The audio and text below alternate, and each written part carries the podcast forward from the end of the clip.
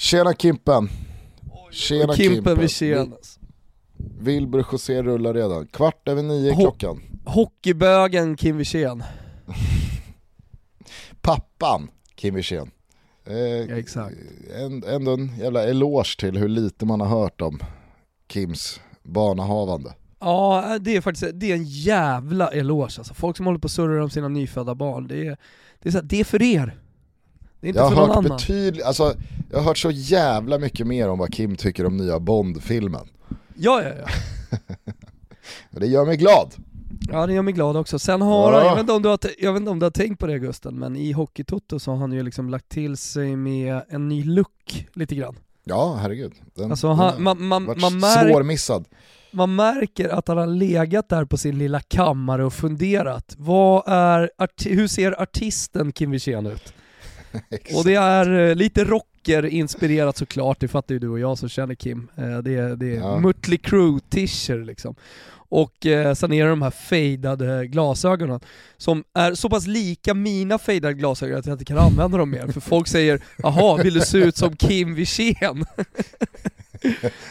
ja, ja. framförallt så ser ni ut som någon slags duo när ni har dem ihop. ja, visserligen. visserligen. Men nu måste Det vi ta liksom, nya eh, pressbilder i Hockeytoto för att det är bara jag, Dicken och, och Fimpen. Vi kunde liksom inte fronta med, med Kim Wirsén när vi startade alltihopa.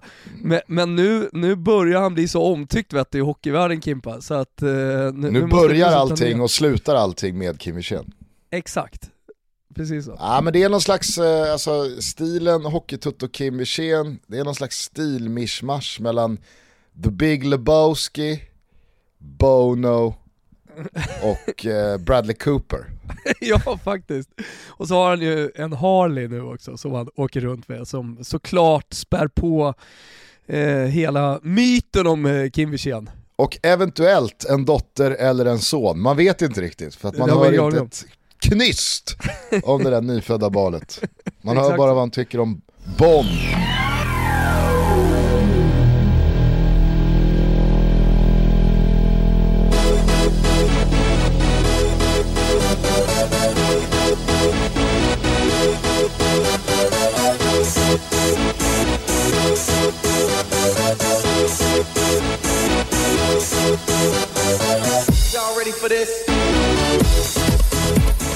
Eh, hörni, välkomna ska ni vara till Toto Balutto. Jag är lite rosslig i halsen. Inte bakfull, notera det.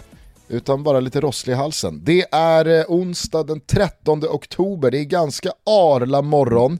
Och eh, vi spelar in på distans här för att vi ville få ihop ett rappt avsnitt eh, i svallvågorna av en av de mer oförtjänta 2-0-segrar och 3-poängare man bevittnat. Alltså Sverige-Grekland igår på Friends Arena. Det var en första halvlek som, eh, ja du kan väl ta vid här, saknar motstycke va? Ja, alltså jag, jag tror att den eh, upplevelsen så att säga, eller Eh, att du landar i det blir ännu starkare när du är på plats med pappa HK som sitter bredvid och gnäller på allt från tyska domare till eh, Emil Krafts felpassar på högerbacken. Det, blir inte lika påtagligt när man sitter framför TVn. Givetvis, usel första halvlek, men jag har ju sett mängder av smash and grab-segrar som har varit betydligt större rån än eh, Sveriges 2-0-seger mot Grekland igår. Så att eh, Ja, alltså, jag, jag, samman, jag, sammantaget, sammantaget så är det ju liksom inte något sånt här monsterrån, smash and grab som du nämner här, utan det kommer ju ändå ett 1-0 mål relativt tidigt in i den andra halvleken och från att Emil Forsberg rullar in 1-0 från straffpunkten, tackar tackar! 6.25 för övrigt i Toto-trippen eller raketen, Tiki-taka, tack. Så är det ju inte speciellt eh, stor fara på taket. Eh, och när Isak fyller på med 2-0, jag menar då är det ju dött och begravet och grekerna har ju knappt ett avslut eh, ja, men, eh, i andra halvlek och det är inte alls lika farligt och osar inte alls lika mycket katt eh, andra 45. Så att sammantaget över 94 minuter eller vad det blev så är det ju svårt att säga att det, det, var, det var ett jävla rån. Men den första halvleken har jag svårt att minnas liksom, eh, med någonting som är likvärdigt i Ja, men- uselhet sett till motstånd, sett till sammanhang, sett till hemmaplan. Ja, men det, det, det, var liksom, jag såg någon siffra, jag tror att det var Christian Polsäter som la ut expected goals efter första halvlek. Sverige har alltså 0,02. Ja. Det är, alltså, det, det, är svårt kanske att förklara för vissa eh, som inte har satt sig in i expected goals, men det är, alltså, om man är lite bussig så gör Sverige mål en gång om man spelar om den halvleken 50 gånger. Ja, exakt. Samtidigt som jag såg striker eh, Daniel Domey la ut expected goals totalt sett över matchen, där Sverige har typ 1,69 och Grekland har 0,42 eller någonting liknande. Uh, och så, så, jag menar så här, sett över hela matchen, det är väl en jävla tur att vi återigen kan konstatera att en fotbollsmatch är 90 minuter och att man ja, faktiskt verkligen. kan ha tillfälligheter och lite flyt med sig. Uh, för det var ju som Kim sa i studion, som du inte såg Gusten, efter matchen, att Visst, det kan bli lite klyschigt att man återigen upprepar det, men hur jävla viktigt det är att inte släppa in det första målet. Alltså när Grekland har momentum och när Sverige hamnar i brygga, att inte gå in i den andra halvleken med eh, 0-1 i baken, alltså det, det betyder liksom allt här. Och gör ju att Sverige kan få sig en utskällning av Jan Andersson och, och titta på varandra, gå ut, knyta, knyta handen i fickan, för det det handlar om är någon slags i någon slags inställning tycker jag till matchen, att vi förlorar dueller. Jag, ty jag tycker mm. väldigt mycket i den första halvleken handlar om att vi tappar kampen. Och sen att, att Grekland dessutom liksom har utstuderat Sverige, lyckas med sina spelvändningar, alltså framförallt de långa spelvändningarna som vi inte alls hänger med på. Jag tror också att de har synat Emil Kraft på högerbacken som har spelat ganska lite och liksom hitta, hitta förbi eh, där, och att det finns ett hål mellan mittback och, och, och ytterback. Alltså det, så de, de hade gjort ett Eh, ett bra taktiskt jobb, eh, skolan inför den här matchen, samtidigt som Sverige kändes oförberedda, inte redo att eh, vinna närkamper och stressade när man fick bollen. Eh, det var slarvigt alltså, i grundtekniken. Så, så det fanns väldigt mycket så här eh, Ja men som, som man pratar med, med ungdomsspelare om, liksom att ja, men du ska veta vad du ska göra när du får bollen. ha koll över axeln, spela snabbt, fatta snabbare beslut och, och, och sådana där saker kändes det som att Sverige var, var, var verkligen usla på, kanske en av de sämsta rent tekniskt sett eh, matcherna som jag, jag har sett med, med det svenska landslaget. Mm. Och då är det en jävla tur, men det är också en styrka så här. Ibland kan man höra såhär, oh men utan deras målvakt, då hade ju det här blivit så, eller utan deras fantastiska forward. Ja, men man har ju det laget man har så att säga. Vi har ju Alexander Isak i vårt lag, det har ju inte de. Nej, absolut. Så, så eh, det, det, där, där, det, det, är ju liksom förutsättningen inför den här matchen också, att han skulle blixtra till ett par, tre gånger och skapa målchanser eh, för sig själv, för det är det han gör. Mm. Eh, det, det, det, det, visste ju alla om, även Grekland. Då gäller det att inte, för dem att inte bjuda på det och för oss att utnyttja det. Nej, men jag tycker att du är inne på väldigt mycket av det jag själv satt och kände och tänkte igår under i synnerhet då första, första halvlek. Alltså att man har åtta spelare med avstängningskort hängande över sig, det, det är ju vad det är.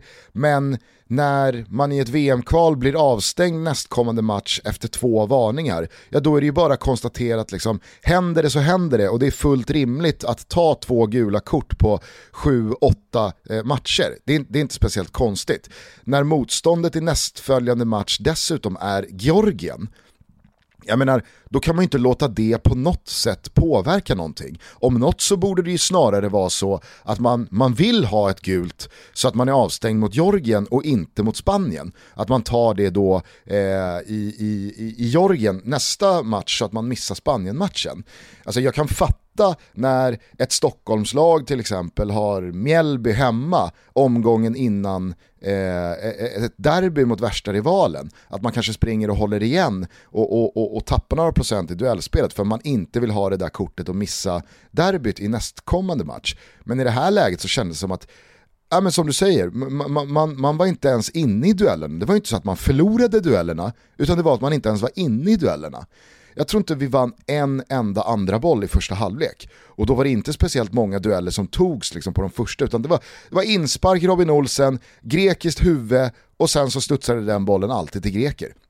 Det var ingen svensk nära att liksom kliva in i någon smäll, kliva in i någon duell, kliva in för att vinna bollen. Det var snarare liksom ja, men, dumma frisparkar där man liksom, det, det, var krokben, dra i tröjorna snarare än att det var liksom en, en, en tuff duell. Eh, och, och, sen som du är inne på, alltså jag tycker Grekland eh, gjorde det bra, jättebra, verkligen. Eh, och, och, det är väl fullt rimligt om, om de har identifierat Emil Kraft som någon slags svag länk och en yta som man vill åt för att där kan man få övertag och, och dubbla och komma på överlapp och, och, och verkligen liksom överbelasta någon ytterzon, men jag tycker överlag så blev det så jävla tydligt igår i första halvlek. Vilket systemfel det blir med det här 4-4-2 mot ett 3-5-2. Alltså, det är, det är inte i en enda del av spelet där det blir liksom till vår fördel att spela 4-4-2 igår. Och det känns så jävla alarmerande. För vi, för vi kan ju inte ha liksom, alltså i, idag pratar man så jävla mycket om taktisk flexibilitet och att spelare inte längre är skolade i, i liksom den svenska 4-4-2-vaggen utan de flesta spelare spelar i fotbollsmiljöer med olika eh, fotbollsfilosofier och det är lika vanligt med treback som fyrback som femback som tremannamittfält eller fyrmannamittfält. Ja, du, du fattar liksom.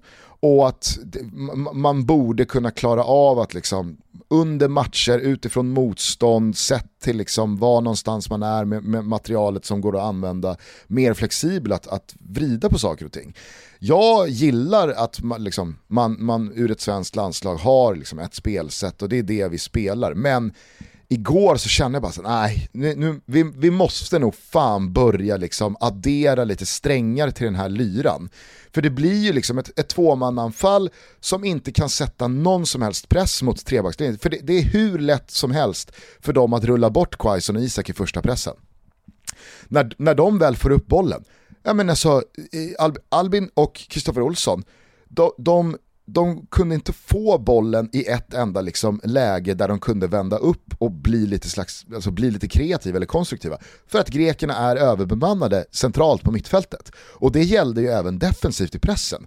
Så att oavsett om det var offensivt eller defensivt så blev vi så jävla straffade i den underbemanningen på centralt mittfält. Och i och med att Grekland höll en så jävla bra bredd i liksom sitt, sitt vingspel med det låga bolltempot vi höll igår, ja men då behövde, det var inga som helst problem för grekerna att liksom flytta över i tid och aldrig liksom bjuda på någon överflytt. Utan vi stod där, rullade en passning i backlinjen, tog, tog emot, petade på den två gånger, nästa pass. Det var så lågt bolltempo och så när man sätter upp den där, för, jag, jag, fram till straffen, vi har ju ingenting förutom att liksom, till slut så måste Vigge skicka en lång mot två stycken felvända forwards som står och kampas med tre stycken greker. Alltså du vet, det, i, ibland så finns det ju ändå liksom argument för att jo men med det här spelsystemet och med den här formationen, ja men det blir lite Erik Edman-filten liksom att vi, vi, tappar kanske lite i det här avseendet men kan vi minimera det så får vi sån jävla slagstyrka i de här ytorna eller på, alltså, i, i de här delarna av spelet. Men igår så satt jag så här, vad får, alltså, i vilket läge och i vilka sekvenser är det fördelaktigt för oss att spela 4-4-2 mot den här formationen? Ingen! Det var helt sjukt! Nej, och, och där, det är väl Jannes eh, svaghet då, att inte ha en plan B och en plan C. Alltså om vi nu ska pra prata numerärt, jag menar vi har ju material till att spela på ett annat sätt. Alltså det, det, ser ju helt annorlunda ut jämfört med när Jan Andersson började med det här landslaget och det var Ola Toivonen och Isak Kiese och, och, och, mer tydliga yttermittfältare. Nu har vi ju spelare, allt från, nu var ju Forsberg med då också, men han har ju också utvecklats i sin roll, och söker sig in mycket mer, kan spela tia. Kanske bör spela ännu mer tia, vad vet jag. Eh, men eh, skulle definitivt kunna göra det i en julgransformation eller ett 4-3-2 eller vad det nu är. Mm. Uh, och vi har innermittfältare som, som uh, är vana med att spela på tremannamittfält, uh, vi har yttrar som definitivt kan, kan spela vingar, alltså från Sundgren, Kraft, eh, Ludvig Augustinsson om man skulle spela 3-5-2 till exempel eh, mittbackar som klarar av en trebackslinje. Alltså vi, vi, vi, vi har ju allt för att kunna ställa om. Sen förstår jag att man i ett landslag inte har lika mycket tid att träna på det och att det blir mer skört. Men det tog ju Max Allegri eh, sex månader att göra om Contes eh, formation till hans eh, sätt att spela på. Så att det är så här, jag har full förståelse för det, men vi har ändå hållit mm. på ganska länge och, och det, det, är fortfarande samma förbundskapten. Han är där. Så att så här, nu kanske man gör det, man kanske tränar på andra typer av formationer också, man kanske har en plan B bara att man inte liksom sätter in den. Men efter, eh, säg, låt säga de här åren som Janne varit här, så tycker jag väldigt tydligt att så här, är det någon svaghet det här landslaget har så är det att inte kunna ställa om. För det, det, det kan man också se om man bara benchmarkar med andra landslag. Alltså där, där kan ju de bästa landslagen i världen verkligen ändra sig ut efter motstånd. Ehm, och, så, och jag menar så här, eh, eftersom så många spelare i det här landslaget har en fast startplats. Och de rubbas inte på. Så det finns ju typ ingen spelare i det här landslaget som man liksom, om det är en viktig match mot Grekland eller mot Spanien som man ska vinna för att gå, gå vidare från ett kvalspel, då ändrar vi ju inte på, då, då byter vi inte ut en spelare för att få eh, andra egenskaper in på planen eh, som passar rent taktiskt bättre. Det gör vi, det har vi aldrig gjort väl? Äh, det är väl typ några gånger man har pusslat med höger ytterfältaren. Alltså ja, vissa ja, gånger var det Sebastian Larsson, Larsson ja, och andra gånger var det Viktor Claesson eller mot slutet Dejan Kulusevski liksom. Ja, men, men, men jag tänker att vi borde kunna göra mycket mer med, med de flexibla spelartyperna som vi trots allt har i landslaget. Ja, alltså jag, jag, jag, jag känner verkligen också det eh, så dagen efter eh, gårdagens insats. Att det, det, det, måste kunna, det måste kunna liksom identifieras att oj vad vi sitter fast här, oj vad vi blir uppkäkade, oj vad vi inte kommer ur den här pressen eller vad de äter upp oss centralt och kunna liksom åtgärda det på något sätt. Det behöver inte vara att man liksom helt och fullt ändrar eh, en, en formation och ska liksom efter 22 minuter in i matchen se ut som ett annat lag. Men jag upplevde det igår som att ingenting hände på 46 minuter, även fast vi, alltså vi hamnade i ett grekiskt skruvstäd efter två minuter. Efter tre minuter ligger ju bollen i mål och det är liksom en tight offside som gör att eh, vi, liksom, vi, vi kommer undan med blotta förskräckelsen. Men sen är det ju liksom, det, det, det är ju det är ju samma typ av liksom, styrkeförhållanden i hur lagen ser ut mot varandra i en hel halvlek. Och vi kan inte på något sätt förändra någonting och det tyckte jag ändå var skrämmande. Mm. Med tanke Men, på, i synnerhet då, att det är Grekland, ett dåligt Grekland, med helt ärligt, ja, kanske liksom två, tre spelare man, man, man liksom har koll på. Sa jag hade förstått, ett Grekland som förstått. rubbade Spanien, ett Grekland eh, som jo, vi jo, uppenbarligen absolut, har men... svårt för, alltså det, du vet ju hur det ja, är. Jag... Vissa lag har man ju bara svårt för. Absolut, jag säger bara att det är, dåligt. Det, det, det, det hade varit en mer rimlig känsla i en själv att sitta där och, och, och, och, se 46 minuter av samma problematiska fotboll ifall det hade varit Tyskland, Argentina, Spanien eller liksom eh, Absolut, Italien. men samtidigt kan vi mosa Grekland i en fullständigt fundamental match. Vi kan, eh, vi kan slå ut Italien över två matcher och så vidare. Så alltså, vissa lag har man det lite tufft eh, mot och jag menar 2-0 är ändå 2-0 i slutändan. Ja, ja herregud. Att... Men vet du vad som är surt ja. också? Det är ju att vi, vi står här nu med eh, serieledning och eh, så blickar man liksom neråt och så tänker man på, fan hade vi bara löst Grekland borta då hade, då hade vi varit klara nu. Nej, då hade det varit matchboll mot Georgien. Jo, jag vet, men eh, du hörde vad jag sa också. Då hade vi varit klara nu, punkt. Okej. Ja. jag minns bara, jag minns bara Georgien-matchen i våras ja, med en rysning. Ja, ja. Brrr. Ja, jag hörde att nummer 18 har bytt till nummer 7 nu, han har blivit, liksom blivit ja, jag star. Jag, tror att det har stigit honom över huvudet vet du. Så det, du, du vet, ja. det, ska, det ska sulfintas och grejer när han möter Sverige och, och det ska visas upp för världen vilken jävla stjärna han är. Och man vet ju hur det kommer gå. Ja, samtidigt så tycker jag nu att du får, du får lite bestämma dig, för att jag satt ju för en månad sedan efter torsken i Aten och var sådär liksom bitter som du verkar vara nu när man tänker på liksom, om vi bara hade löst det i, i Grekland så, så hade det varit klart nu. Medan du då eh, valde vägen att nej, nej, nej, nej, ett kvalspel ska man lida sig igenom. Det ska vara så här. Alltså, jo, men jag tycker nu, så nu, fortfarande. Jag, jag, jag, tycker så fortfarande, men, men, men jag är också så en man av folket. Du, du, Nej, men jag är också man idag är du folket. glad att vi torskade i Aten. Ja men yes! alltså, så här, jag är ju det, men, men eh, som man av folket så måste jag ju också ha örat mot asfalten, och jag vet att det är många som tittar in på tabellen, så att jag, jag kan liksom ikläda mig rollen som det svenska folket här i Sveriges största fotbollspodd. Eh, och, och prata som om att det vore min åsikt, fast det egentligen är folkets. Lystring, vi är sponsrade av Revolution Race. Kanske hela världens grymmaste friluftskläder. Ah, men vad är nu detta ni som inte har koll? Jo, först kan vi ju bara säga att eh, hösten är här och börjar bita i ganska rejält. Temperaturen kryper neråt, vinden piskar på och det kanske kommer någon regndroppe från sidan. Men det kan vi inte låta hindra oss att gå ut och njuta av den friska luften och allt det underbara som finns att både göra och uppleva ute i naturen. Vi kan inte helt och fullt bara checka ut från Moder Jord och bara kolla på en massa fotboll i soffan, även om det är trevligt. Det funkar liksom inte. Och det här, Revolution Race, kommer in i bilden.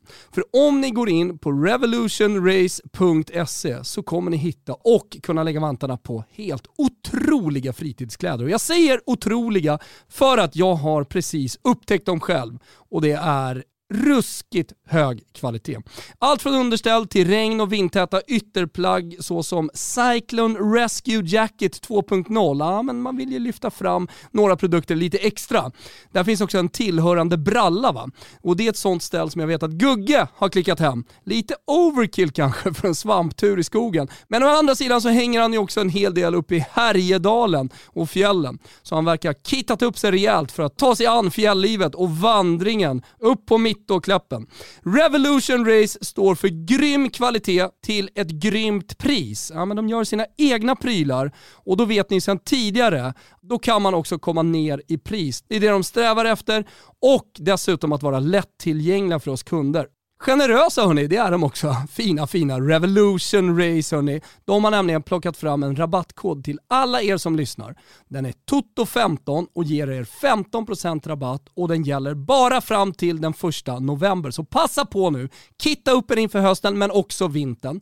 Koden gäller samtliga produkter och det går inte att kombinera med andra erbjudanden. Någon måtta får det liksom vara. Så gå in på revolutionrace.se, upptäck och införskaffa just det du behöver för att omfamna naturen och friluftslivet. Och så glöm inte att klicka in koden TOTO15 för 15 prollar rabatt. Vi säger stort tack till Revolution Race för att ni är med och möjliggör Toto Balotto. Eh, jag ska, jag ska bara vända tillbaka till själva matchen, för jag, tycker att vi, vi, vi har ju liksom med all rätta fokuserat en, en hel del här nu på första halvlek och det som var dåligt igår. Men i den andra halvleken, efter vad nu Janne sa med irriterad ton i, i, i omklädningsrummet i halvtid, eh, så kommer ju Sverige ut i den andra halvleken och kanske inte spelar något slags bländande spel, men vi har ju en mycket bättre kontroll på grekerna och det är ju ett eh, intensifierat duellspel som, som blir bättre och vi sätter lite bättre fart på bollen och ja, men man, får det där, man får det där eh, målet från straffpunkten hyfsat tidigt och efter det så känns det som att vi har kontroll. Och, och det får ju mig att landa i också att även fast vi kan prata här om taktisk flexibilitet och att spelare kommer från olika eh, skolor och håll och, och, och fotbollsfilosofier runt om i Europa och världen och ja, men att det på den här nivån ska kunna liksom vridas och pillas på olika inställningar på den där panelen så är ju fotboll i grund och botten en jävla simpel sport. Alltså, det är samma mekanismer i väldigt hög utsträckning som spelar roll på den där planen igår på Friends Arena, som spelar roll på Stadshagens IP här 200 meter bakom mig, eh, när, när det är någon division 3 norra Svealand-match någon tisdagkväll. Alltså, det är duellspel, det är bolltempo, det är momentum som skickar som skiftar. Det, är, det, det, kan räcka med en duell. Ser du den där duellen utanför grekernas straffområde? När Quaison eh, trycker till eh, någon grek som, som ja. eh, faller ner och domaren måste blåsa av. Helt korrekt måste jag säga. Jag satt precis i den, liksom, i den höjden, hade den rakt framför mig. Det är ju en jävla smäll Quaison delar ut och det, det, kan mycket väl vara så att den liksom, tar illa i hans huvud och att vi har en hjärnskakning. Så jag ja. fattar ju att han, han, han blåser ja, av tar, det, Han får en smäll i skallen ser man på reprisen också. Så det, det ja. Det, det gör ont. Men, men liksom så här, hur primalt mm. och liksom eh, grottmänniskoaktigt det än kan tyckas vara, så är det en sån där, liksom så här, en sån där smäll gör skillnad. Såja, pang, vi flyttar upp, här kommer en duell, här kommer vi ur med bollen och liksom vi, vi, får grekerna att känna att det, det, vi, vi är på hemmaplan här. Det är inte ni, ni ska, liksom, ni ska i backen, ni ska tryckas ner mot eget mål. Här kommer urkraften Gulo Gulo.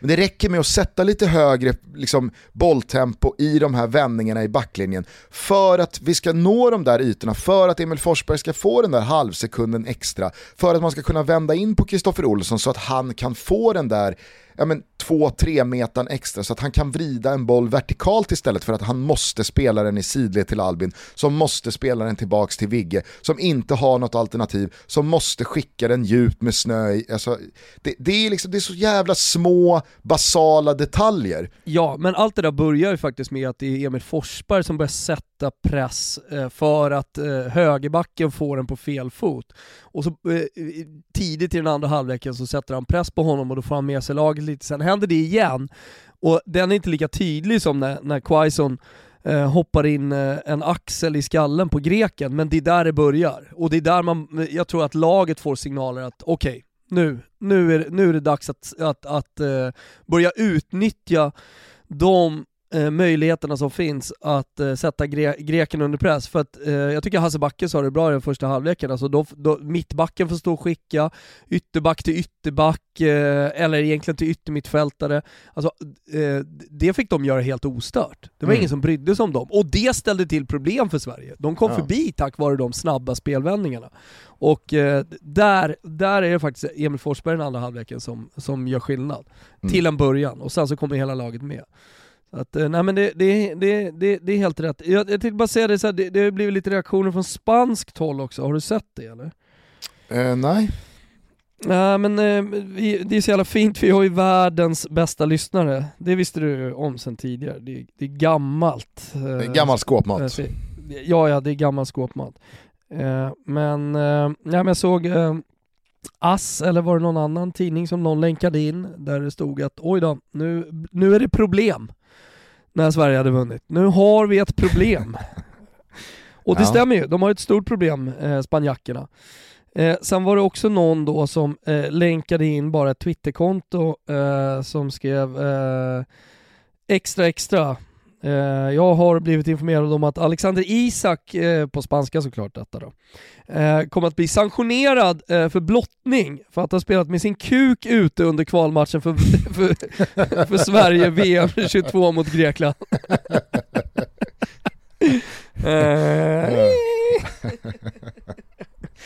Ja, men fan, det, det, alltså så här, låt, låt, oss då avsluta denna matchgenomgång på den allra mest positiva tonen och det är ju Alexander Isak. Så vilken uthängning det är i andra halvlek. Mm. Och vilken, vilken, vilken spelare det är i form av att vara utslagsgivande, att göra den där skillnaden.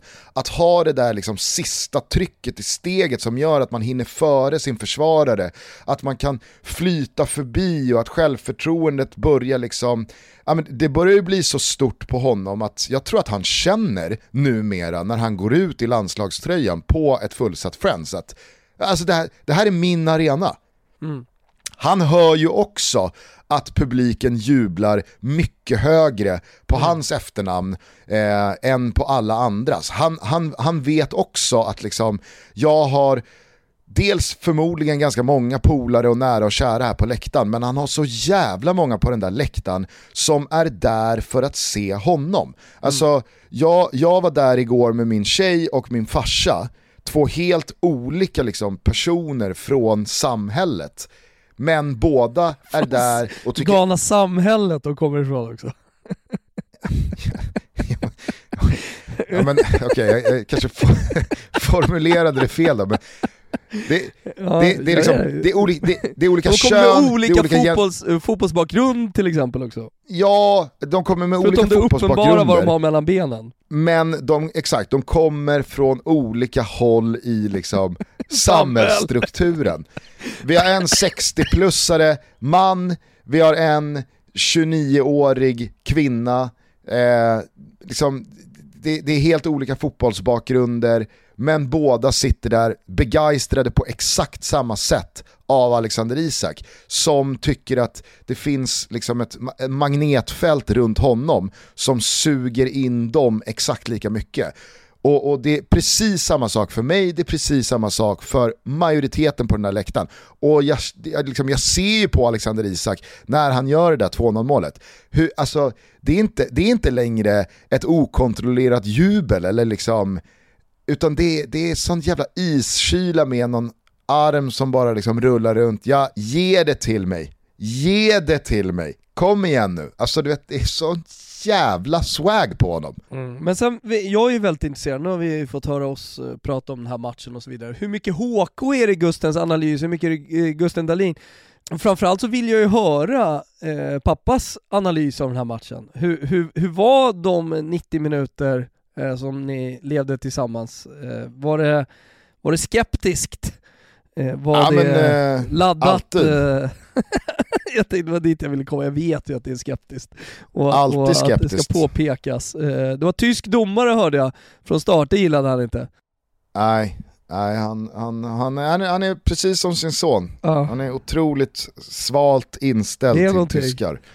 Det är, liksom, det, det är någonting eh, som direkt får alarmklockorna att gå igång när, när det handlar om tyskar. Nej men jag, jag, jag tror eh, så väldigt mycket präglades av att han var så oerhört imponerad av Spanien eh, mot eh, Frankrike här i, mm. i Nations League-finalen. Och även Italien-semin. Eh, alltså, han, han satt bara och skakade på huvudet. Jag, jag fattar inte hur vi kunde slå Spanien för en månad sedan. De måste, ha liksom, de måste ha ställt ut skorna här och tänkt att det här kommer lösa sig av sig självt när de får 1-0 sådär tidigt. Så att han, han är ju liksom, han är så inställd på förlust i Sevilla om en månad. Eh, att, att han vet att det, det, det, det, viktiga här är att inte förlora mot Grekland så att vi kan säkra andra platsen mot Jorgen.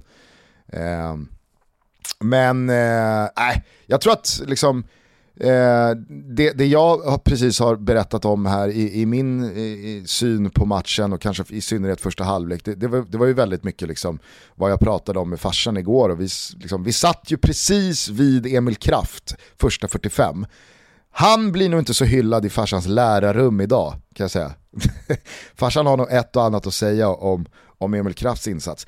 Men som ändå liksom på, på, samma sätt som vi pratar om Alexander Isak så är ju, och, och, och, vi, och vi pratar om de allra mest basala liksom, delarna i sporten fotboll, så är ju självförtroende exakt samma sak där. Det räcker med en lyckad aktion från Alexander Isak så växer tuppkammen, så, liksom, så börjar man hasa ner de där shortsen för att fläka ut den. Alltså, Detsamma gäller ju Emil Kraft, han kommer ju snett in i den här matchen och sen så är det ju inte en enda situation som får honom att liksom växa utan snarare tvärtom. Han vågar inte ta bollen framåt, han vågar inte sätta bollen i, liksom, längs högerkorridoren mot Viktor Claesson eller mot Quaison eller mot Isak, utan nej den passningen finns nog inte, jag vänder hem inåt till Vigge istället. Äh, jag, uh, jag, jag, jag ser ju Albin där borta men jag sätter den kort istället på Kristoffer Olsson. Det var ju till och med ett par gånger när Robin Olsen har bollen, där Emil Kraft bara liksom pang, så fort Robin Olsen fångar bollen måste ju han liksom bredda ut, ge sig ut i sin yta ut mot högerkanten för att liksom öppna upp. Nej men de hade ju närbild på Olsen när han skriker ja, åt dem, exakt, vad håller du på med? Vad fan, liksom, koppla på! Var är du? Han vill inte ha bollen, Exakt, det är det det jag tror inte han vill ha bollen för att han känner att nej, jag, liksom, jag, jag har ingenting här. Jag har ingenting att, att, att ge, och, och, och det är så här, och det där är ju bara självförtroende. Det är ju inte liksom att Emil Kraft som är en Premier League-spelare inte kan behandla en boll eller sätta en boll i djupet eller gå på ett överlapp. Utan i den där stunden, efter några minuter, en kvart, tjugo av att så här, fan vad snett jag hamnat i den här matchen. Då, då tror man liksom inte på någonting.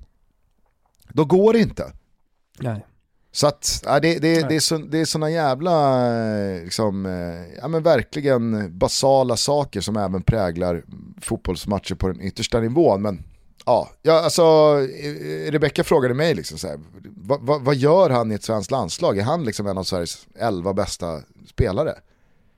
Då sa att nej, det är han inte. Han kanske är en av Sveriges 30 bästa spelare. 40 bästa spelare. Ja. Men tyvärr, ja, man ju tyvärr, så, exakt, också. tyvärr så är det väl så att han är vår bästa högerback. Det är ju skillnaden. Jag vill, jag, vill, jag, vill liksom inte, jag, vill inte, jag vill inte basha Emil Kraft för mycket. Eh, absolut inte. I synnerhet inte efter att vi fan har vunnit med 2-0 och hållit nollan. Det, det, det är lite väl hårt. Eh, exakt, exakt. Och han har en tuff första halvlek, alltså det är så jävla många som har haft det i ja, landslagssammanhang. Och det, man får inte många chanser. Och det kan prägla en hel karriär. Nu gör det inte det för Emil. Alltså, han, han, är väl, han är väl, jag tänkte inte på det, men han är väl okej okay i andra. Ja, alltså absolut. Det, det, mm, det, det, det var, var väl två, det var väl två plus, eh, det, var, det var väl två plus till slut. Ja. Men ja, eh, på tal om lite betygssättningar, alltså, jag, hörde du att Robin Quaison ropades ut som matchens lirare på Frans? Nej, hur är det möjligt? jag, fatt, jag fattar faktiskt ingenting.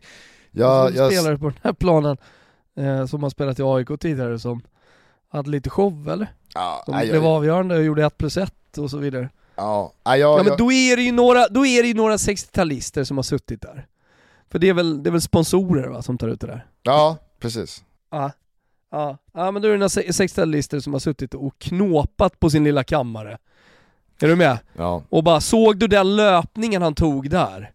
Ah, eh, då... Alternativt då det du pratade om att han startar allting med, med att sänka greken med en eh, axel i skallen. Det är jävligt vet, Det är det där som gör skillnad gubbar! Jag spelar fotboll, jag var i division 2 och du vet det där, och så kommer en anekdot om när, när, när han själv vände en match 1993 liksom, eh, i, i, i dåvarande division 2. Det är ju det som händer och det är därför eh, Robin Quaison, de vill vara lite edge de här gubbarna. Äh, sen, sen, alltså, eh, och, och, och, jag tycker inte, liksom inte Robin Quaison ska, ska liksom, eh, få, få bära något hundhuvud av en, av en sån Nej, utmärkelse. Men jag tycker att det, det, finns ju bara en spelare att ge matchens lirare till igår och det är Alexander Isak. En plus en. Eh, när, när, allt är över så är det ju Alexander Isak som har höjt sig över mängden och, och visat en individuell skicklighet och, och ett klipp i steget. Och, äh, men, Ja. Det, det som jag var lite, lite orolig för i somras, kommer du ihåg det vi pratade om det? Att fan vad bra det ser ut, men vad står det egentligen i den där målkolumnen? Jo, det står ja. en nolla. Alltså nu, ja. nu börjar de där bollarna trilla in. Nu börjar det liksom så här skitsamma om det är som mot Kosovo, eh, ett skott i krysset från 20 meter, eller att man står på rätt plats och efter flipperspel petar in den. Det är sekundärt för mig. Har man nian på ryggen, är man liksom en, en världsanfallare, ska man kunna liksom ta över efter Zlatan över lång tid, ja men då, då måste bolljäveln in.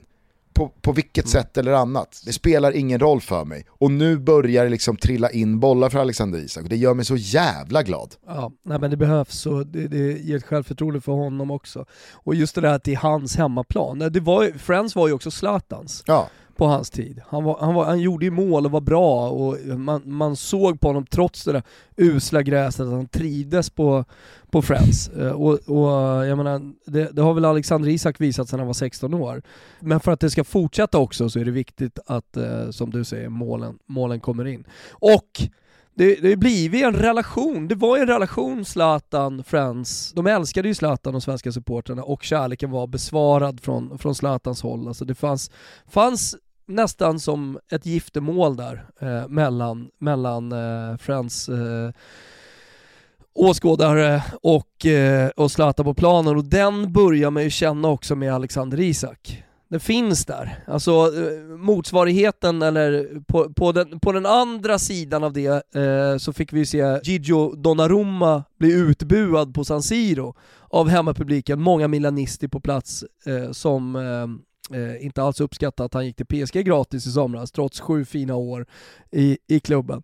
Alltså, eh, och vad det kan göra med målvakt, höll ju på att tappa in en boll tidigt i matchen också.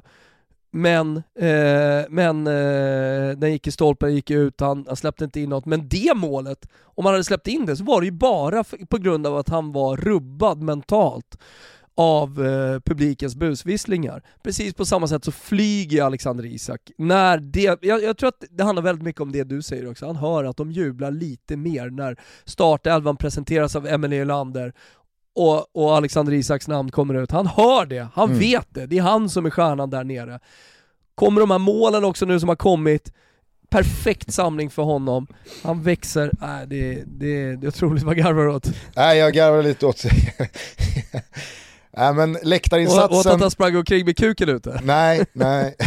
nej. nej men det tyckte jag var roligt, spanskt uttryck. Precis som att jag nåddes här eh, på, på morgonen av någon artikel på, på Sportbladet som förkunnade att någon grekisk journalist hade fått ordet igår på presskonferensen efteråt och eh, frågat då eh, den grekiska förbundskaptenen, holländaren Vant chippat.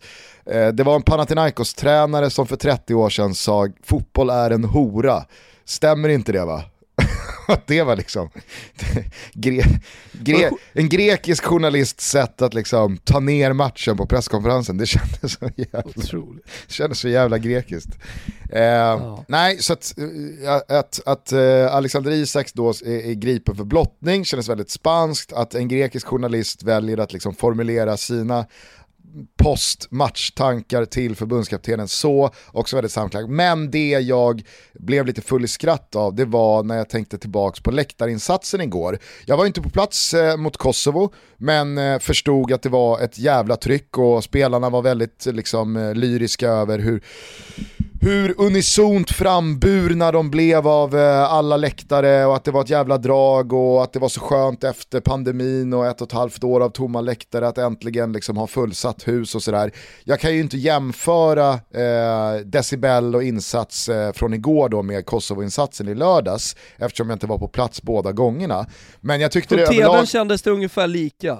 Ja, okej. Okay. Eh, jag tycker bara att det var, det var, det, var, det, var, det var ett jävla bra drag igår och jag tycker faktiskt Camp Sweden eller den gula väggen eller hur, hur man nu ska benämna dem på hemmaplan gör en jävla liksom eh, insats. Det, det, det är flaggtifo, lite mosaik och en megaflagga och det, det är drag från första stund. Sen kan man säga vad man vill om att det, det, det ska upp med telefoner och, och, det blev någon slags ljusshow på läktaren. Ja, inte riktigt där, jag vet inte vem det var, om det var Kutcher Kasslan som sa att det där är lite mer Phil Collins konsert än landskamp. Tyckte jag var, det, det var liksom träffsäkert i, i, i analysen. Eh, jag är inte något stort fan av att man ska liksom sätta på ficklampan på telefonen och hålla upp Nej, den det, un, det är också, under Det är också match. väldigt mycket landslag. Alltså, ja, det, men... Så kan det väl, det, det kan man väl se mellan fingrarna det jag blev full i skratt av det var att jag tror att den här ljusshowen är en konsekvens av att repertoaren är fortfarande för tunn. Alltså mm. det finns ett par ramsor, vi pratade om det i senaste avsnittet, det finns ett par ramsor som verkligen har fått fäste, som verkligen har liksom satt sig och som är stor skillnad mot hur det lät för bara 5-6 år sedan. Alltså, och kan jag få bara det... komma in med en par parentes där Gusten, när du säger det, för den är ändå viktig att göra. Ja. Att anledningen till att det svenska landslaget fick kanna på eh, av, det, det är en gammal Djurgårdsramsa och det har vi ju pratat om och varit helt öppna med eh, som du och din Djurgårdspolare knåpade på innan Rydelapp 2016 och som sen Wilbur José lanserade för folket brett. Det måste du ändå kunna säga. Alltså utan Wilbur Vi... José, ingen, ingen ramsa. Liksom, det, det, nej men så var det ju. Så var det ju. Ja men absolut, du, du gjorde ditt, vi kan säga så här. du var frontmannen i bandet men du skrev inte låten. Ja, exakt, exakt. Eh, så, så jag menar så här, och där och då hade ju du och jag en frustration över att svenska fotbollssupportrar bara sjöng in med bollen i mål och eh, Sverige, klapp, klapp, klapp. Eh, och andra sidan är ni klara, möjligtvis. Men det var mycket in med bollen i mål. Alltså vi behövde på något sätt ta oss vidare från Markoolio. Och då tycker kanske jag... inte ta oss vidare nödvändigtvis, Nej, men framförallt bredda repertoaren. Från, exakt, bredda repertoaren.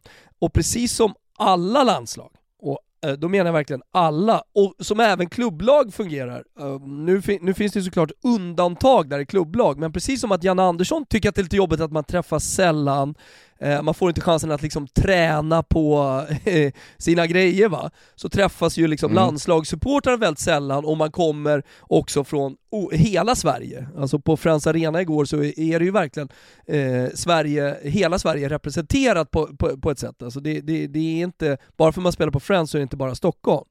Eh, och att då få ihop det när man inte har tränat tillsammans varje vecka som klubblagssupportrarna gör, ja, men då, då behöver det vara kanske lite mer folkligt. Det kan inte komma nya svåra ramser hela tiden. Det ser lite annorlunda ut och det gör det i Italien, i Spanien, i Frankrike, England, eh, Argentina, var du än kommer. Alltså, sådär. Det, det, det är inte samma breda repertoar, men vi var tvungna att bredda det. Och eh, istället för att liksom då hitta på en ny ramsa så gjorde vi precis som svenska stora supportergrupperingar, vi blickade utåt va. De blickar mot Italien, Argentina, Si Senor, eh, Napoli och så vidare. Vi blickade mot den svenska, ni, du och din polare blickade mot den svenska supporterkulturen. Vad har vi här? Och din Djurgårdspolare bo bo bollade upp då den sköna, coola kanapåramsan som Djurgårdarna körde. Ah, men vilka, fan, tänk om Sverige kan ha en sån mäktig ramsa. Kan vi låna det, kan vi låna det lite? Ja, vi lånar det lite. Och titta, det blev ju så jävligt... Redan på Rydelapp så fattade man, nu tar vi ett steg från även om vi behåller, men ändå, tiden då det bara sjöngs in med bollen i mål. Och mm. det har ju sen också gett oss lite fler ramser. Alltså det har ju skapat lite, lite kreativitet eh, hos den gula väggen, Janne-ramsan, eh, du och jag hade eh, eh Bajen-ramsan som vi gjorde om, som faktiskt, jag vet inte om du hörde den igår, men, men eh, här kommer eh, hjältarna från Sverige va? Från Skåne, Stockholm, Göteborg. Ah, okay. och där, där Bajarna sjunger från, eh, från Årsta, Gullmarsplan och så vidare. Från orten? Det, det, den lanserade vi, den slog inte lika hårt som Kanna på då, som, som på något sätt har blivit liksom den, den svenska ramsan. Eh, men ändå, Eh, kul också där, i parentes i parentesen, att jag fick ett meddelande från just Pilippo Crew igår att hans eh, dotter hade varit där eh, tillsammans med sin kompis och de hade sjungit Kalle Blå hela, eh, hela kvällen tills den åttonde minuten när någon rättade dem och sa att det var Kanna på och inte Kalle Blå. Eh, så kan det vara, så kan det vara. Men ja, det eh, alltså så här, parentesen i det du alldeles strax ska fortsätta här, är att ja. vi var tvungna att bredda, och det är inte konstigt att, att blicka ut mot den svenska supporterkulturen och ta någonting credit coolt därifrån. Sen, sen får man liksom som djurgårdare, man behöver inte köpa det, men jag tror att många ändå förstår att det var bra eh, för läktarkulturen runt det svenska landslaget och för stämningen som igår kväll beskrevs som magiska att spela, för i slutändan handlar det ju om det. Vi blev framburna. Ja. Ja, men de blev ju framburna av Kanna väldigt mycket. Och den eh, eh, ja, men lite nya, eh, lite på eh, landslagssupporterkulturen eh, som finns nu. Det blir ett tryck, som Micke Lustig sa från i lördags, träffade honom igår eh, innan matchen. Han, han sa jävlar vilken skillnad det blev liksom. Och visst kan det vara en, eh, så här, att man har fått någon slags eh, push av att pandemin är över, man är så jävla glad att vara på plats, nu ska jag minsann sjunga eh, för fulla muggar. Men inte bara, utan det har hänt något. Gula väggen har blivit större, de har blivit högljuddare. Det har blivit ett bättre tryck kring, eh, kring de här matcherna. För han var fett imponerad eh, av lördagen. Han, han sa att så här minns jag inte att det var. Och därför är liksom, låter jag dig eh, ta vid här nu och jag frågar samtidigt, var det ett bättre tryck? För du har också varit eh, Turkiet, Nations League, när det varit mer eller mindre knäpptyst en tisdagkväll. Absolut, Nej, men eh, framförallt så var det ju liksom, de, de, de höll ju igång i, i 95 minuter. Och det var ju det som verkligen var imponerande. Och sen så kanske vissa ramser används lite för många gånger, eh, de, rullar lite för länge, men det är ju som vi identifierat en bristande repertoar eller en lite för skral repertoar. Den får ta sin tid att byggas på. Som du säger, det, det, det, man träffas inte varje vecka utan man kanske kan knåpa ihop, kan man lägga sig till med en ny ramsa varje år eller liksom varje mästerskap, ja men då kanske vi om 8-10 år i alla fall har en utökad repertoar som gör det riktigt jävla bra. Sen så vill jag bara säga till, er, liksom, till, till det du är inne på, att Martin Soneby och övriga djurgårdare som stör sig så in i helvete på Kanapå-ramsan då att den har blivit annekterad av Camp Sweden och landslaget. De får, Jo, men de eh, får, Lasse Granqvist sa ju för 51 gången igår i, i, till det svenska folket, två miljoner, som tittar att det här är Gusten Dahlins ramsa. Och det är klart att, det är klart att man som djurgårdare som har suttit på Östra och kannat på, ja, eh, och varit i Berlin och jagat gnagarsvin, alltså så här, det är klart som fan man blir irriterad när man hör det. Det köper jag. Så är det, så är det. Men de, de, de, får, de, får väl, de får väl tänka på alla härliga Djurgårdsramser som de har snott. Från, som du är Funderar, på. funderar nu lite starkt på att slo, eh, sno eh, min eh, favoritramsa från andra lag, kylskåp, kylskåp, tegelsten, tegelsten. Är det någonting som skulle pa- jag tror att det skulle passa det, det, det, den gula väggen. Att så här, i den 37 minuten liksom bara bryta av med kylskåp, kylskåp, tegelsten, tegelsten. Det är en gammal klassisk Djurgårdsramsa. Liksom, vad, Vad, vad, har det för bety- betydelse? ja, vad betyder den? Nej, det, det vet nog inte ens djurgårdarna. Det, men det är det som gör den extra rolig. Den, den, ska bara in i den 37 minuter. Frågar de att jag ska ställa mig där på räcket i nästa landskamp och köra den. Ja, kanske. Får de brinna Soneby och gänget? Det jag i alla fall blev full i skratt kring, det var att den här bristande repertoaren tog sig ett så jävla opassande uttryck igår för att efter dryga halvtimmen, när Sverige är som mest i brygga, som mest liksom utspelat, som mest pressat, vi sitter liksom i knät på Robin Olsen, det är stolpskott och det är ribbnickar och det hänger liksom en grekisk bortaledning i luften. Då börjar den rulla. Åh, Janne, Janne. Oh, Janne, Janne, Janne, Janne Andersson. Åh, Janne, Janne. Oh, oh. Och då känner jag bara, in, inte nu! Inte nu, vi kan inte köra liksom vår hyllande liksom, förbundskaptensramsa när vi är som mest illa ute hemma mot Grekland och det liksom bara, det, det, smä, det, det, smäller i virket. Ja, eh, då, då, vi, har ju ändå, vi har ju ändå den på repertoaren så att säga. Det, det är så här, kom igen Sverige! Alltså, så här, eh, det, det är väl vad det är Höj- ramsan, men så här, i, det läget, i det läget behövs ju den. Exakt. Men istället så Och- och blir liksom soundtracket till de absolut kämpigaste minuterna blev liksom en, en, pulserande, ganska dämpad Åh, Janne, Janne, oh, Janne, Janne. Ja, vad fan. Och sen, Ja, ja, men det finns utvecklingspotential. ja, och så blev jag lika då full i skratt eh, när, när de drar igång nationalsången redan i den 70 minuten.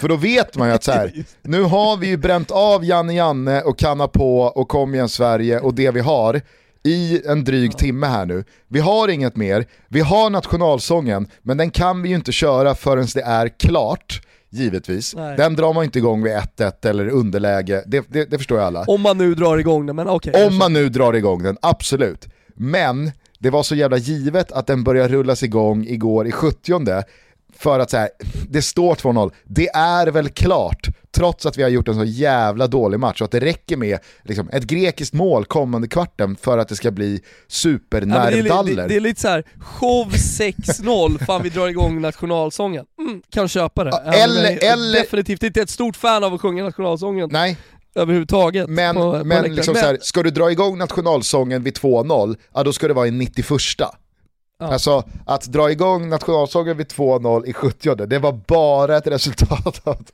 vi måste göra något annat. Det är slut. Ja, nu, nu måste det komma något annat. Kapon kände sig pressad. Kan vi köra, Helvete. kan vi köra du gamla du Kör in med bollen. Men, in, in med bollen hade ju kunnat rulla där. Ja. Nej, det, var, det, var, det var bara kul och, och jag, jag hoppas verkligen att, eh, att det liksom inte framstår som eh, hånfullt här utan jag, jag, var, jag var så jävla glad och stolt och nöjd och, och tillfreds eh, av eh, hur, hur det lät och såg ut igår på Friends. Fantastisk stämning, det, det lät liksom matchen igenom. Och, nej, jag, fan, jag, jag, jag, skriver under, på, jag skriver under på det Lustig eh, sa, att det, det har hänt någonting. Det, det är inte längre bara på mästerskapen som det är liksom bra tryck, utan nu är det även bra tryck som, som backar upp de där jättefina publiksiffrorna som har varit i princip eh, jämt. Eh, så att, nej, mycket, mycket roligt. Och som sagt, jävligt skönt. Med sex poäng efter den här samlingen. Nu är det liksom Jorgen kvar att städa av. Kan vi bara ta tre poäng där, då kan vi i alla fall hoppas att grekerna tror på något slags mirakel och kan göra livet surt för spanjorerna.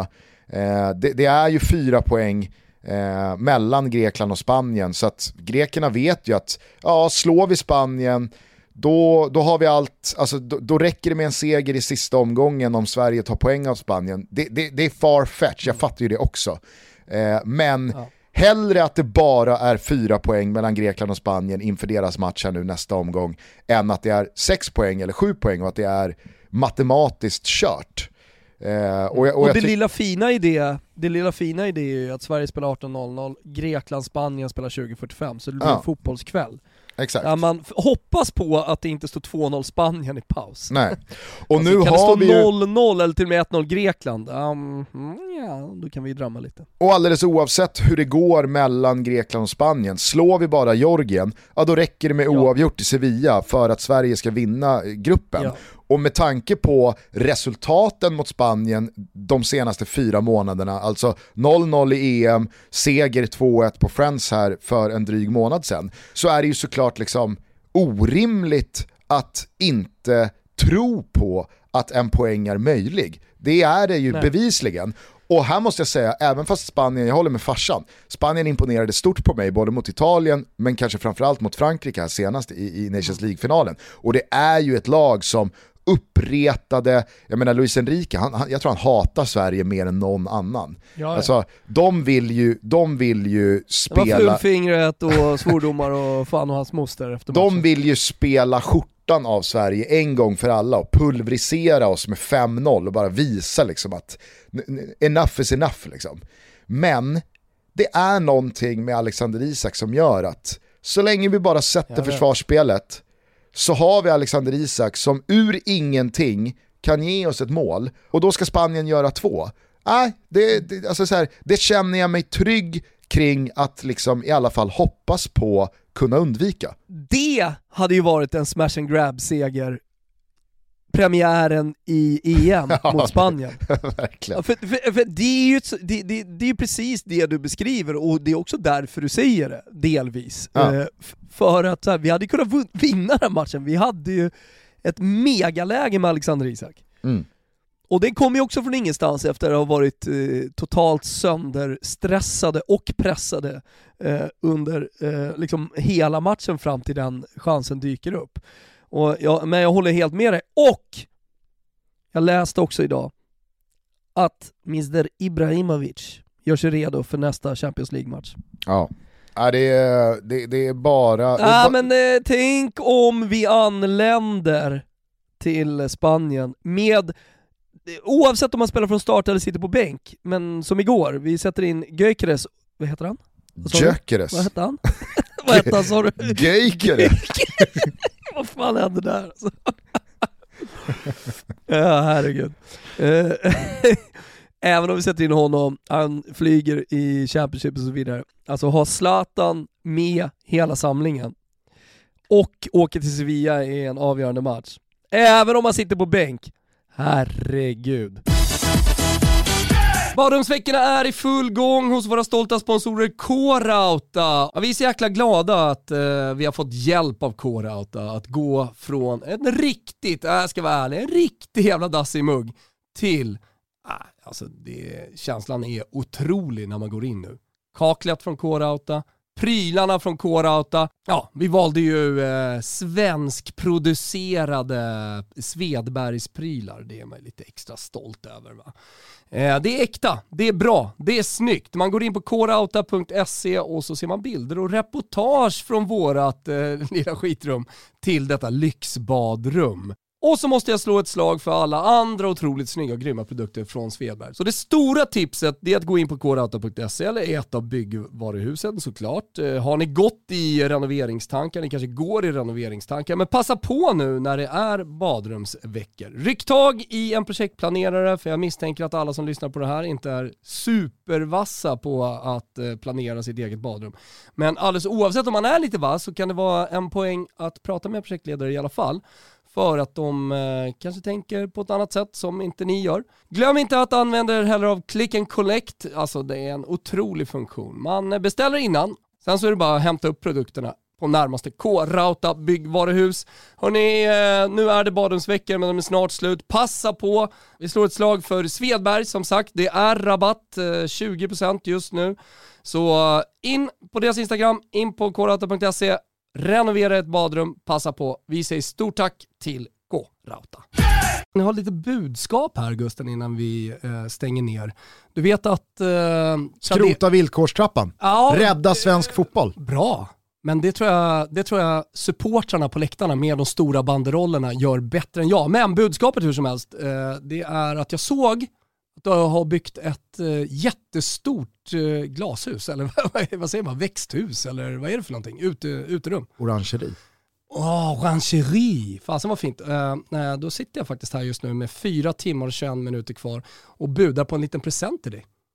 Jajamensan, jag är inne på den stora marknadsplatsen Tradera jag har börjat med det här när jag har fått upp ögonen för Tradera. Kanske sist av alla, för jag, tror att det är över 3 miljoner som eh, är en del av den enorma marknadsplatsen som är Tradera. Då låter det som att typ 7 miljoner fortfarande inte har varit på den här bollen. Exakt. Så sist är du nog inte. Nej, sist är jag inte. Så det, budskapet i alla fall, tradera.com, marknadsplatsen. Eh, vill man egentligen inte berätta, men eh, i och med att lyssnarna är med här så är det en helt oanvänd 600 watts grästrimmer från Ryobi. Står just nu på 500 spänn, det är jag som eh, leder. Ja, men, man handlar grönt, eh, alltså du, du handlar ju använt eh, på Tradera. Det finns många anledningar till att handla där. Och du får också bra pris såklart. Eh, det finns många guldkorn. Jag tänker, när du har ditt växthus där så kommer det ju växa gräs runt. Ja, då är det bra att ha en liten grästrimmer så du bara kan hela tiden fina till det så att det inte växer upp liksom vid kanterna. Hörrni, gå in på tradera.com, skapa konto om ni inte har och gör som vi. Handla till bättre priser ofta, handla grönt och eh, det är faktiskt jäkligt kul med de här budgivningarna. Då håller jag mina tummar, tår och skinkor att, att vinner. Eh, du vinner den här budgivningen ja, så att man kan trimma lite gräs runt orangeriet på Hattudden.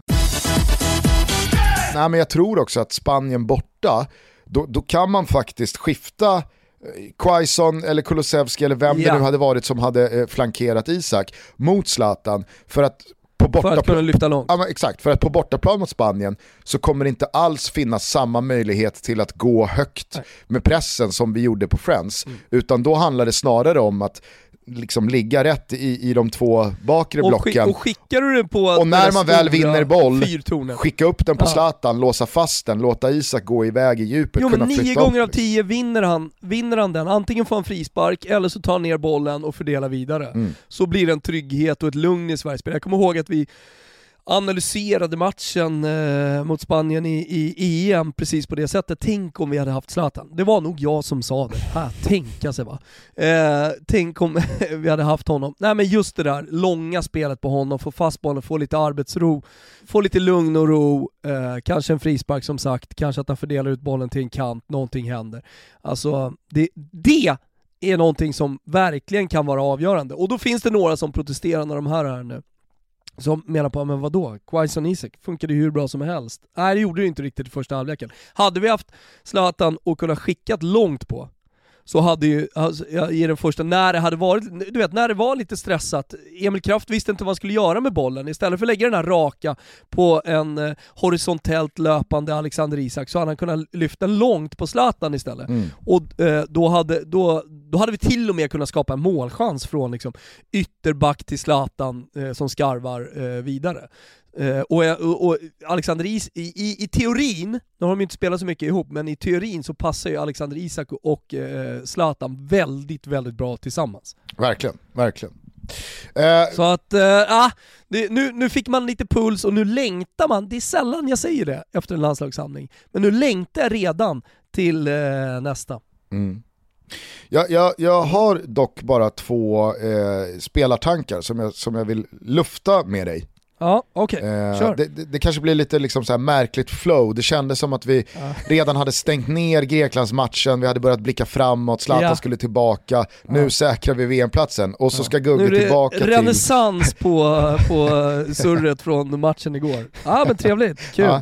Nej men eh, jag, jag, är bara nyfiken på att höra dina direkta liksom, så här, dagen efter-tankar och känslor kring Kristoffer Olsson. För nu börjar det ju bli par matcher, par landskamper för mycket, för många av ganska så direkt svaga insatser. Där det här vertikala spelet, modiga spelet, passningar som smälls upp på forward, som smälls upp på, på, på yttrar, eh, liksom förbytt till felpassningar, förlorade dueller, eh, att, att man liksom inte vågar slå den där passningen och förlorade närkamper där man liksom viker ner sig. Jag vet, vi var inne på att han, han, han, han, han gjorde ju faktiskt ett ganska svagt mästerskap i somras. Och de här matcherna under hösten har inte varit bra heller. Nej. Och, är, han liksom, han är... han given för dig eller hur, hur, hur, ser du möjligheterna till att förändra det där inne mitt fältet i sådana fall? Nej, men så här, ser, ser jag det från ett Janne-perspektiv så är jag ganska övertygad om att han, är, han fortfarande är given. Alltså, han har sina mm. favoritspelare och spelar gärna med dem. Och det kanske man vinner på i längden, jag vet inte. Eh, förtroende Men du, även du när det går dåligt samma och så sak vidare. som jag, du, not, ja. du känner samma sak som jag kring Kristoffer Olsson. Absolut, men sen så här, bryggar man det vidare så här, från det då, eh, kanske Janne-tänket, att en spelare kan faktiskt vara dålig en samling, men han har mitt fulla förtroende och han känner mitt fulla förtroende. Eh, och med, då, då, får han inte dåligt självförtroende så när han kommer in nästa gång så kanske, kanske det blir hans samling. Mm. Eh, och, och, och det, det är väl okej, okay. alltså jag vill inte byta ut honom nu, men däremot så ringer ju alarmklockorna. Och ja. vi, vi bör ju ha ett, eh, en plan B på den positionen. Eh, och jag hoppas att ja, men en spelare som Svanberg framförallt då, eh, kan fortsätta sin utveckling, för den pågår ju i Bologna hela tiden. Han, han blir bara bättre och bättre för varje vecka och större och större klubbar blir intresserade varje, varje transferfönster.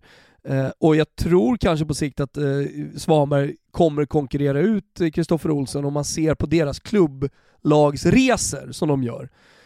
Eh, jag, jag, är inte så övertygad om att eh, Kristoffer Olsson tar sig ur eh, det skiktet av klubbar i eh, världshierarkin som han befinner sig i. Samtidigt som jag tror att Svanberg kommer bara klättra till en viss nivå, men det, det finns ett par nivåer till för honom uh, att klättra på. Och skulle kunna liksom landa i om något år, kanske redan till VM, en riktig konkurrenssituation alla Kim Anders Svensson, kanske inte lika infekterad, men ändå där, där det kommer finnas en team Kristoffer Olsson som jag tror kommer minska och minska om man fortsätter med det här, och en team Svanberg.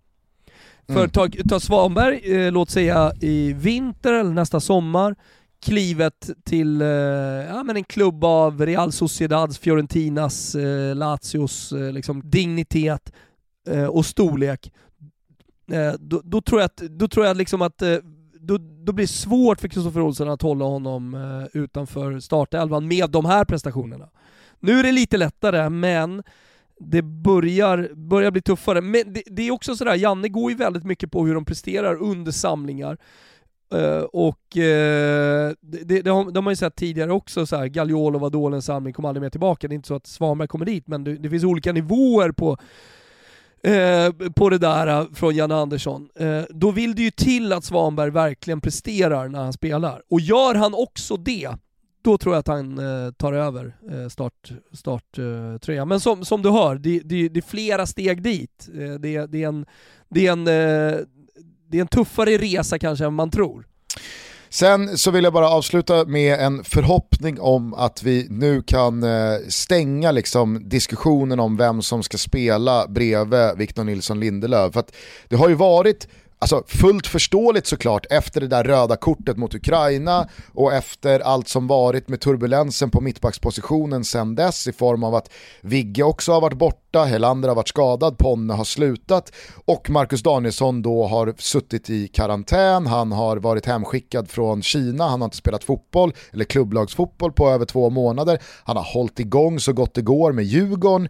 Alltså det har ju varit väldigt många som fullt förståeligt som sagt, eh, har varit skeptiska till att Marcus Danielsson ska spela bredvid eh, Lindelöf. Men jag tycker att i synnerhet insatsen igår, när man, när man, när man sitter liksom på läktaren bara några rader upp från plan i den där linjen och ser hur otroligt många gånger Marcus Danielsson räddar inte bara Lindelöf utan hela backlinjen. Han är så otroligt följsam, han är så jävla bra på att hålla linjen, att ställa en försvarare offside, att eh, liksom, i, inte försöka konstla till det med några rensningar där han istället ska ta ner och, och, och, och, vara kreativ utan ta bort bollen, han är bra i luften, han är ett hot på offensiva fasta. Jag, jag, jag, från min läktarplats så var det betydligt svårare att se under andra halvlek men jag upplevde att det var samma sak där, att det är Marcus Danielsson som ställer spelare offside, att det är Marcus Danielsson som ja, men, många gånger kommer in bakom och täcker upp både Ludvig Augustinsson och Lindelöf. Alltså Victor Nilsson Lindelöf, det är ingen diskussion om saken att det är den stora ledaren och lagkaptenen och med den klubbadressen så kommer ju han med en helt annan pondus och det är ju en jävligt bra mittback, absolut. Men fan vad jag tycker Marcus Danielsson gör det bra, han förtjänar cred för de här två matcherna eh, med tanke på de senaste månaderna som varit. Allt från det där röda kortet mot Ukraina till situationen han hamnat i Kina. Så att, nej, eh, jo, det, jag, ty och, det, tycker... och, där måste vi ändå tro på att han kommer få mer speltid det kommande året än vad ah, han ja, varit ja. det året som han, så, så, att han, han kommer bli bättre och närma sig den EM-formen som han ändå hade. Mm. Ja, nej, så att jag, jag, jag det, det, var bara skönt att se Danielssons insatser i den här samlingen och i synnerhet igår liksom, på plats för då fick man verkligen en känsla av hur jävla liksom, enkel och bra han måste vara att spela med. Ja, eh, så att det är... absolut, nej. nej men det, det, där, kan jag bara, där kan jag bara hålla med. Och någonstans måste man utgå från det materialet man har också, de spelarna som finns. Eh, och, och det, det, det skriver jag under på till 100%. Innan vi stänger ner eh, dagens avsnitt så tycker jag också att vi ska redovisa det 1-1 resultat som u landslaget faktiskt grejade borta mot Italien igår. Ja. Det är ju faktiskt eh, ingenting att bara rycka på axlarna åt. Eh, det, här är ju en, eh, det här är en kvittering från Tim Pritcha på tilläggstid som faktiskt innebär att Sverige... på läcker pass från Holm. Ja, verkligen. Nej, men så, så, som gör att man, man håller eh, Italien fortsatt bakom sig, om än med en match mindre spelade då. Där har du ju också återigen Zlatan, där har du återigen Zlatan när Sverige jagar ledning, det är en långboll, eh, jag vet inte vilken svensk spelare det är som, som vinner eh, luftduellen, men det är en svensk spelare som vinner den här luftduellen, den dimper ner på Holm som spelar in den till Pritza. Alltså det, man, det långa spelet ska man inte underskatta när vi åker till Sevilla. Nej, nej verkligen inte. Av det lilla jag såg igår så måste jag säga att den här eh, Rami Hayal, ja. som jag knappt har sett någonting av, Heerenveen-spelaren som är ja, men, fotbollsfostrad i, i Heerenveen och Holland, for all I know. Jävla, mm, vilken, lit, vilken liten snidare va? Mm, det, är det, är en Bosse, Pe en Bosse Pettersson, eh, det är en Bosse Pettersson-favorit. Mm. Noterar också bra insats från Benjamin Nygren gör det bra i hela den här matchen och eh, inte helt dum match heller av Bilal Hussein. Ja, nej, jag, tycker, jag tycker det här u landslaget har en jävla massa spännande spelare. Alltså Bilal Hussein har jag varit imponerad stort av den här allsvenska säsongen. Anthony Elanga har vi pratat om flera gånger. Eh, och så blev ganska dålig igår. Eh, i, i, I våras, ja absolut. Men med, men med Rami Hayal, med, eh, med Nygren, med Sar, med... Wålemark, alltså, otroligt bra match igår. Ja, och sen så tycker jag att Samuel Brolin, det är en jävla målvakt alltså. Ja, ja. han kammar hem, han kammar hem sju och en halv i Gazettan. Eh, bäst på plan ja. för Sverige. Och Gigovic, alltså utgår jag ifrån, eh, tar steg för varenda månad som går där borta i Ryssland. Liksom. Alltså han, han var ju väldigt mogen och väldigt färdig i sitt spel i Helsingborg redan 2019-2020. Så att, nej, bra, bra Poja, bra u bra. Mycket bra. Finns det, eh, finns det morgonluft i lungorna också? Sverige på 11 poäng, Italien på 10 eh, för de som inte har sett tabellen, men Italien är en match mindre spelad. Hörni, eh, vi stänger i och med detta den här landslagssamlingen. Nu ska allt avgöras, men det är först om en månad, så att nu skiftar vi fokus tillbaka till klubblagssvängen igen. Det är ett par supermatcher som stundar redan till helgen. Den allsvenska guldstriden och bottenstriden är ju glödhet. Blåvitt har varit på Retiro och nu möter man Örestjärt i vad som måste vara eh, säsongens största ångestmacka hittills va? Men Joel Alme tror jag passerade på plats och ska sjunga va? Joel Alme kör från inneplan, då vet man att det är viktigt på riktigt. Ja, då är det viktigt på riktigt. Uh, ja, det blir, det blir en glödande höst Gusten. Ja, det är eh, Fotbollssöndag Europa på söndag. Vi har eh, en dubbelmacka som är eh, monströs. Det är Juventus-Roma från Italien och Barcelona-Valencia från Spanien. Så att var med oss när Så, vi öppnar Kerstin. upp Fotbollssöndag Europa eh, på, på Simor. Och sen så är det Champions League-vecka nästa vecka, tisdag, onsdag, tredje gruppspelsomgången. Atletico Madrid mot Liverpool och ah, men förhoppningsvis Zlatan tillbaka. Det, det, det, är lä, det är läge att skaffa sig Premium Plus-abonnemanget. Eh, Det som också eh, innehåller hockeyn. Då får man liksom all fotboll som eh, ni har på Simor och man får även Hockeyallsvenskan och SHL. Och så kan man hänga med, eh, med mig och, och Dicken och Fimpen och Kimpen och gubbarna va, på torsdagarna. Ah, du pratar om eh, 499 Jajamensan, 499 det är bara att gå in på simor.se sport och skaffa det. Så ja, ja vi vi bollat upp det här.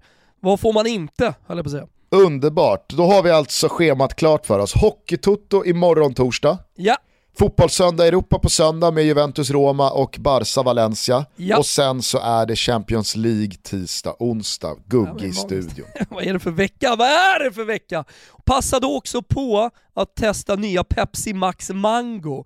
Den finns i alla butiker, närmaste Pressbyrån, närmaste 7-Eleven. Passa på, varför säger jag det? Jo, för det är en limited edition och det betyder att det gäller att testa den nu. Den är svingod! Så har ni inte eh, tagit en höst-Pepsi än, så är det dags att göra det eh, med en Pepsi Max Mango. Bara ett sätt att spendera sina pengar som man vann igår via Toto-raketen.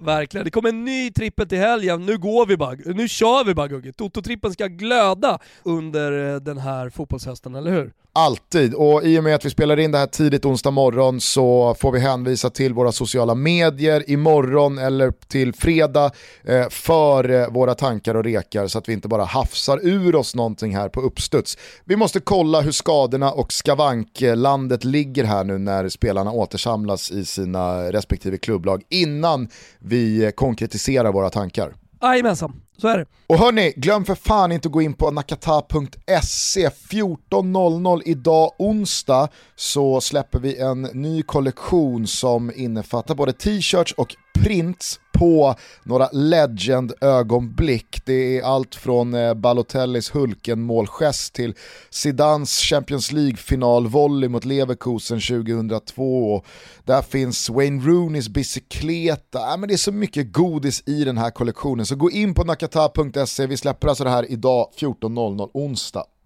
Hörni, ha en eh, fortsatt trevlig vecka och eh, helg som stundar. Ta hand om varandra, fortsätt lyssna på Toto Balotto och så är det bara kanna på bäst fan ni vill va? Jajamensan. Jajamensan. Ciao, Kylskåp, kylskåp. Ciao,